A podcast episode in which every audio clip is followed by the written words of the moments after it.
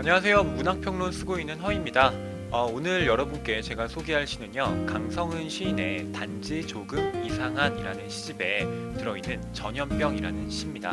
어, 제가 전염병을 고른 이유는요. 저희가 오늘 다룬 테마가 바로 이 전염병에 관련된 거였거든요. 그래서 이렇게 시를 찾아보다가 아, 강성은 시인의 아, 시를 골라오게 됐습니다. 강성은 시인은 2005년 어, 문학동네 신인상으로 등단을 했고요. 어, 이번에 그 단지 조금 이상한이라는 시집이 바로 두 번째 시집이 되겠습니다. 어, 시들이 이것뿐만이 아니고 굉장히 다 읽어봤는데 좋더라고요. 그래서 어, 꼭 전염병뿐만이 아니라 다른 시들도 꼭 읽어보셨으면 하고요. 어, 지금부터 시 한번 읽어보도록 하겠습니다.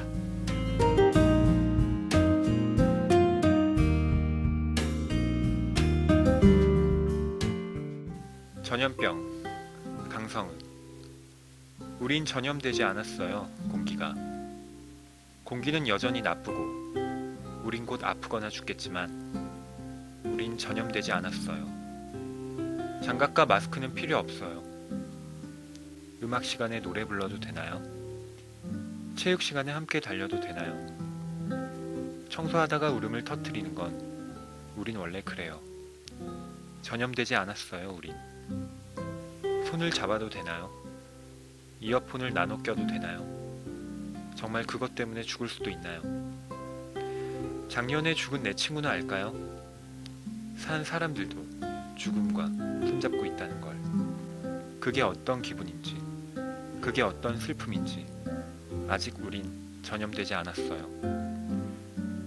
마스크 낀 입술을 달싹이며 다시 볼 수 없을지도 모르는 친구들과 겨우 작별. 작별이라는 말은 하지 말자.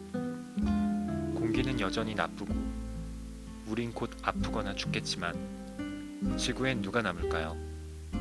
그때에도 햇빛은 저렇게 찬란히 빛나겠지만. 어, 저희가 저번에 정유정 작가님 모시고 28에 대한 얘기를 나눠봤었는데요. 그 28의 주제가 어, 그 화양이라는 도시에서 이 빨간 눈이라는 그 전염병이 창궐을 하잖아요. 거기서 맞닥뜨린 그 인간들의 분투, 각양각색의 모습들을 어, 보여준 소설이었는데요. 어, 전염병이라는 게 그런 것 같습니다. 그러니까 죽음이 어떤 특정한 사람에게 닥치는 것이 아니라 어디에나 편재되어 있다는 것. 거기에 맞닥뜨린 인간이 느끼게 되는 공포들. 어, 그런 것들이 이 전염병이 어, 갖고 오는 무시무시한 어떤 무서움이 아닌가 하는데요. 어, 여기서 나타나는 이 전염병에 대한 시인의 인식은요, 어, 상당히 좀그 특출난 부분이 있습니다.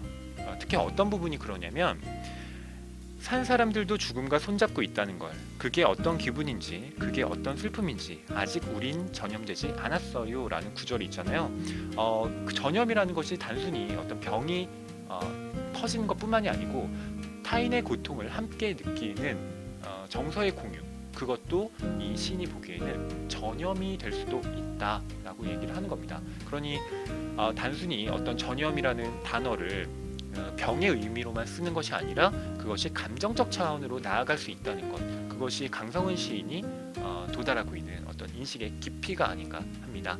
어, 여러분도 이 전염병이라는 시 한번 어, 읽어보시면서 그 정유정 작가의 28도 함께 어, 놓고 보신다면 어, 이시 그리고 그 소설을 함께 깊이 이해할 수 있게 되지 않을까 싶습니다.